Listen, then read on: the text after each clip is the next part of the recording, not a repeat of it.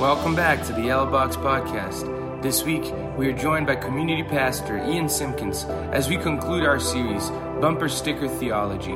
For more information, please visit us at www.communitychristian.org. And remember, you can always join us on Sundays at the Yellow Box at 9:30 a.m., 11:15 a.m., and 5 p.m. We hope to see you there. Well, good morning, community. How you feeling this morning? It is good to be with you. Happy Father's Day once more. It's uh, my first Father's Day, so I've been crying all day. So we'll see if I can get through this. Um, as John mentioned, we're wrapping up our series, Bumper Sticker Theology. And uh, I thought it'd be fun to end the way that we began the series with a couple of uh, bumper stickers. And so y'all have been sending me bumper stickers throughout the whole month. Um, most of them I can't show here. Uh, thanks for that. But I thought I'd share with you a, a, couple of my favorite. This first one is just informative, right? This is the back of my car. That's very helpful. Thank you, bumper sticker, for identifying the back of the car. This, uh, this next one's also quite helpful. Uh, please don't hit me. I'm not 100% sure about my coverage. it's just honest, right? You got to appreciate their honesty. Now, it takes a turn here uh, to get a little snarkier. Here's one that I thought was funny. If you can read this, I'm not impressed. Most people can read. Uh, but this last one, though, this last one is the most religious in nature, and uh, I actually really do agree with this one. Let's check it out. Uh, I bet Jesus would have used his turn signals. right? Yeah, applause, both services for that. It's so easy. Just use your turn signal. Um, the reason we've called this the bumper sticker theology is that there's all sorts of like phrases and platitudes within Christianity that often without checked make their way into the way that we think about God, church, and the world. And so we're asking this question is it biblically sound, or does it just sound biblical? Is it actually biblically sound, or does it, does it just have like enough like Christian flavor to it to like squeak on by? And we can do this not only just with phrases that we come up with, but also just pulling verses out of context, proof text. There's all sorts of ways that we can do this. And so we've been unpacking what do, what's really behind these common phrases. And so the phrase that I want to kind of talk a little bit about today is this one uh, God is my co pilot. Anyone heard that one before? God is my co pilot. The, the one that's, the thing that's interesting about this, though, is that uh, for the other three, they, they typically are things that we actually do say. And this one is one that I think we maybe know better than to actually say out loud. But what I kind of want to talk about, though, is how this type of thinking can kind of work its way into our life. Because at first, it sort of sounds good, right? Sounds pretty spiritual. It's like as I'm, you know, flying the plane of my life, I got, I got God right here next to me. Can you picture it? And flying a 747, he's right there with his cute little hat. Like it sounds biblical. It sounds spiritual, even. But what I, what I want to kind of assert here is that this kind of thinking, if it takes root, can actually be really, really dangerous. I, uh, I read a leadership book years ago, and the whole kind of thesis of the book was this that the enemy of great things aren't actually bad things. The enemy of great things aren't bad things, the obviously wrong things. The enemy of great things are good things. The enemy of great things are good things that kind of get in the way and take the place often of the great things in our life. God as co pilot seems like a good idea, right? Especially if you think about, I don't know, maybe like the, the trajectory of your life or the past that you've lived. Maybe there's a point in your life where God wasn't even allowed in the plane, right? So now as co pilot, sound, that sounds pretty good. And I do want to affirm that. That is, that is good, but I don't want good things to take the place of the best things that I believe that God has for us. So today I want to I want to take a look at a, a, guy in the Bible, a good guy, and uh, I'll kind of set the scene here. Um, this guy approaches Jesus, and he essentially asks this question. He says, "What do I have to do to assure myself eternal life?" It's a pretty fair question, right? He's he's learned of Jesus. Jesus has done some pretty incredible things he has a chance to kind of ask him an important question What do I have to do to assure myself uh, eternal life? Now, the response that Jesus gives is one that pretty much any Jewish man in first century Palestine would have expected. Jesus essentially says, keep the commandments, right?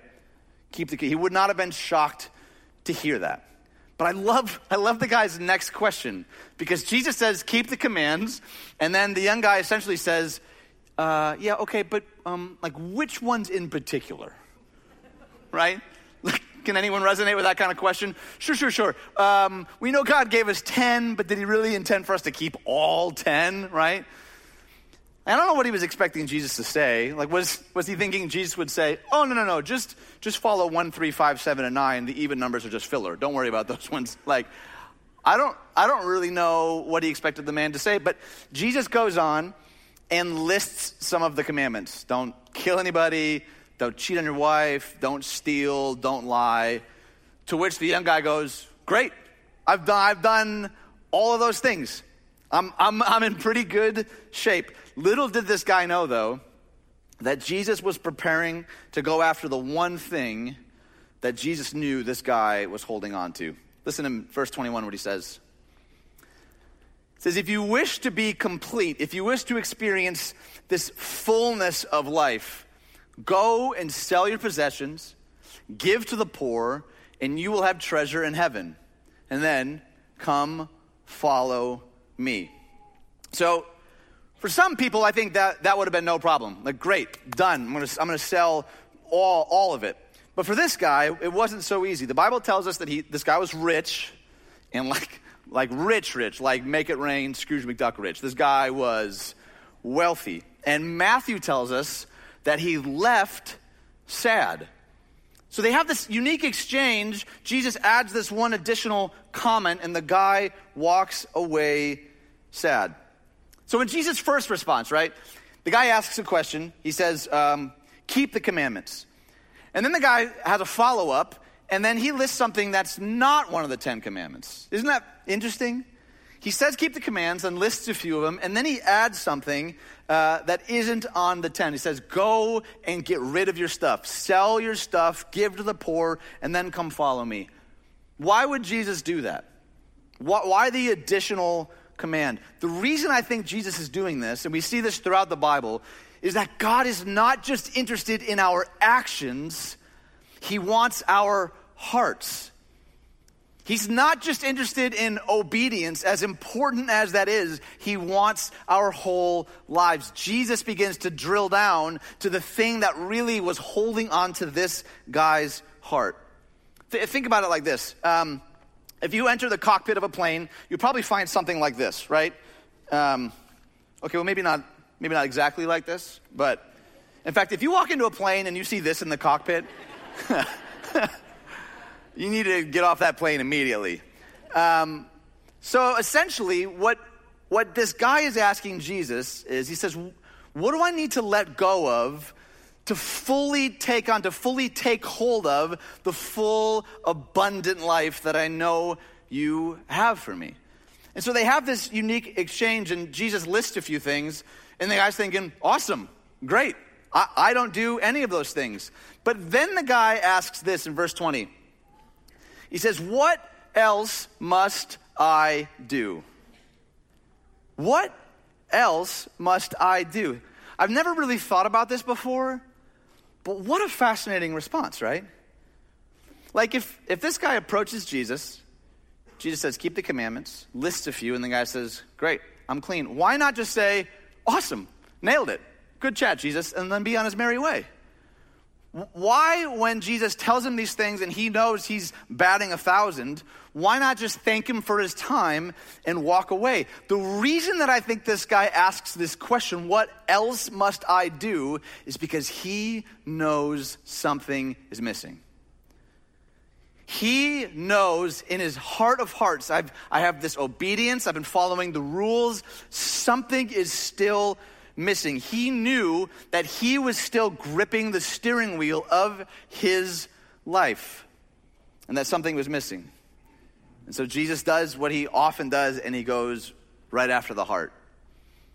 See, for us, it's easy to look at behavior, right? It's easy for us to look at actions. Jesus cuts right through all of that and he goes right after this guy's heart. Jesus, in essence, says, You need to let go of that steering wheel.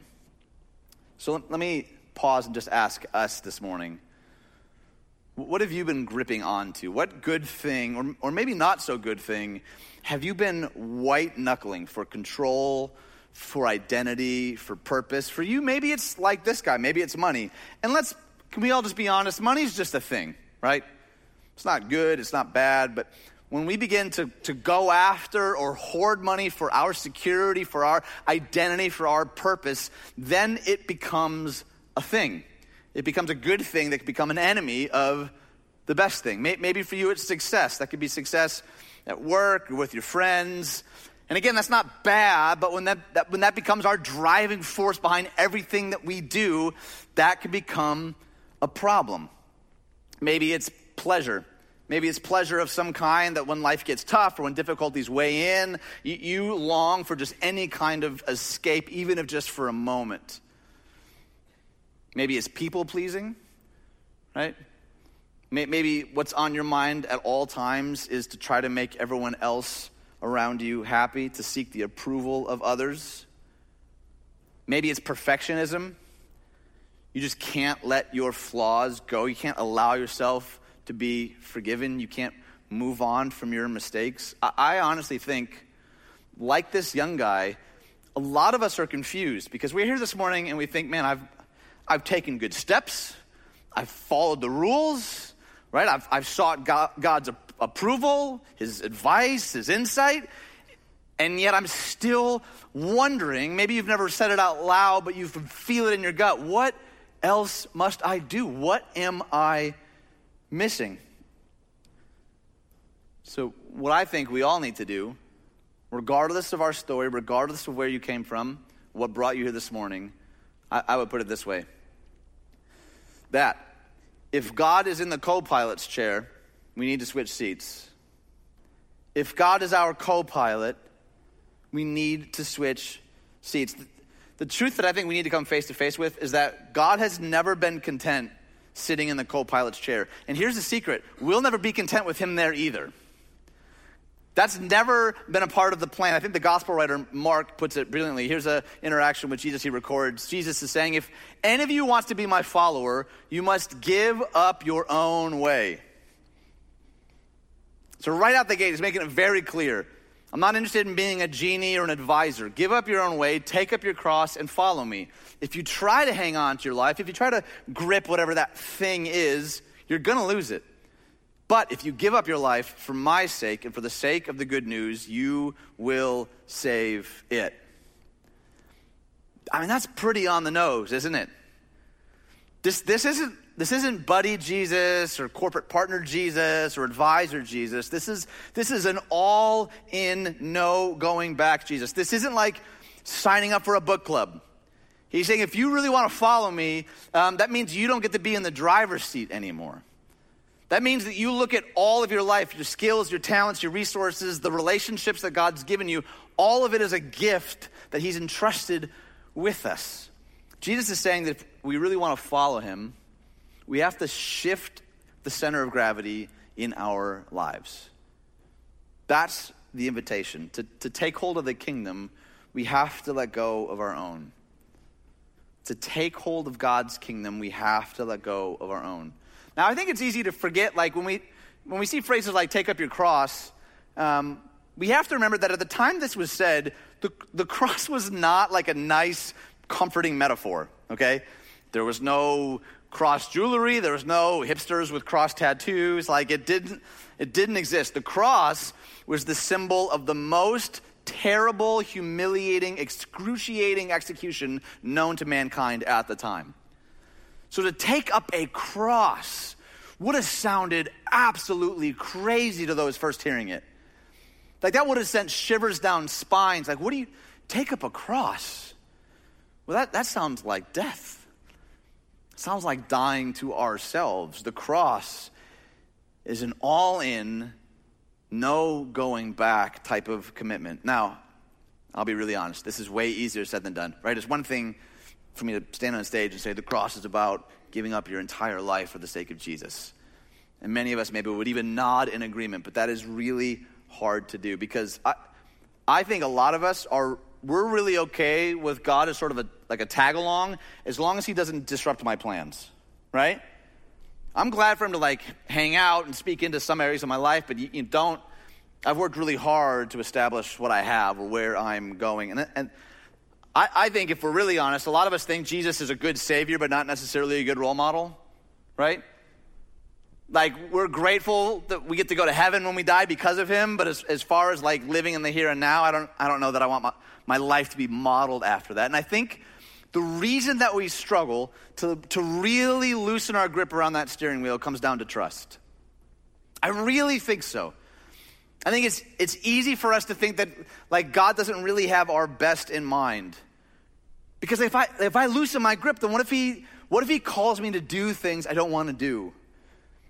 Or to go places that I don't want to go? What, what about the blueprint that I've worked so meticulously to design? And the thing that I think is beneath that, for a lot of us maybe, is that we don't actually trust that God has our best in mind. Right? We think He's trying to keep something from us. But those of us who have learned that this isn't true, it's incredibly life giving. When, when God invites us to be a people of generosity, He knows that living a life with open hands is actually a way better way to live. When He invites us to bear each other's burdens, He's not trying to punish us. He knows that life lived in like true, authentic community is way better than a life of isolation. When He invites us to make Him not number two, not number three, four, five, but number one, it's not because He's needy, it's not because He's lonely, it's because He knows that when we put the weight and expectation of God on anything other than God, that thing eventually crumbles beneath the weight. It can't hold up. So the question maybe on all of our minds is what does it look like then to get out of the captain's seat? To loosen our grip? I think it comes down to this word. And the word is surrender. Surrender sees all that we are and all that we have as a gift from God. And let me just ask bluntly who would have a better idea of what to do with what He's given us than the one who made us in the first place? the one who sees us fully and completely, who wired us, who created us, who gave us life. Who would have a better idea of what to do with those things? I, I understand it's, it's difficult to hand the steering wheel over. It really, really is. But I believe what's on the other side of surrender is so much greater than we could possibly dream or imagine. And someone who knows this really, really well is my friend Patrick. Here's his story. My name is Patrick O'Connell, and I found my way back to God at Community about 12 years ago. After my parents divorced when I was 12, we just stopped going to church. There was no spiritual conversation. And like many of us, yeah, the teenage years for me were kind of a hard time, rebellious time. Kind of got to this place where Christianity and Jesus was one of many offerings. And that led me to just be very, very agnostic um, at best and probably atheist in my worst days. But at some point in life, we all have to come to this place where we have to answer those most important questions who we are, is there a God, what's the point of all this?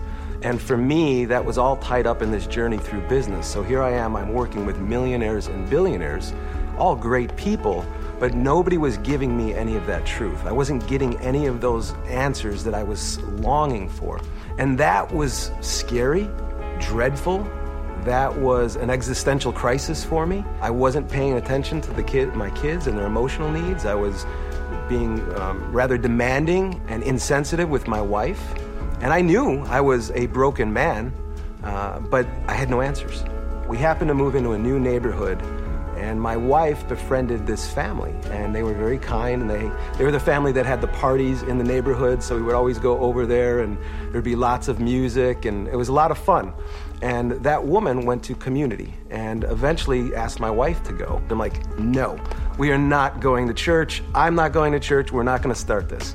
Uh, I was literally hostile to it. I could feel it. My wife eventually went and she said, I'm just going to go so she stops asking.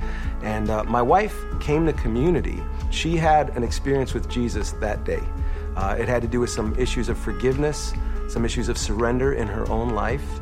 And um, she came home and told me about it. I said, That's great, but I don't want any part of it. I don't want anything to do with it. But I started to see my wife change. And it was in small ways, but very uh, important ways to me. She seemed to be more caring and more patient. There was always this sense to me of jealousy about that. I guess I was always jealous of people who had some sort of a spiritual relationship. Uh, they had something that I didn't, but um, she was starting to have it, and that made me pretty angry. And every once in a while, I'd ask my, my wife a question or two. Or so, what do they do at that church? What are they talking about? And I think what I struggled with was this, this free gift of grace, this demand that God makes on us to surrender. That there's got to be something that I, I have to let down my guard. I have to stop doing life with fists up and open handedly accept this gift of grace from Jesus. And once that clicked, well, then my life changed. Since that first surrender, there have been multiple opportunities for me to continue to surrender to God, and I, I, guess He likes it that way. But that started for me on this leadership pathway and stepping into the leadership development path that we have here at Community. And then that next point of surrender was then as we went to Kansas City and planting all of these new churches. And then the next point of surrender for me was coming back to Chicago to be the director of New Thing and along all of that journey, the more I surrender to God, it seems to me the more He can do in my life. Yeah.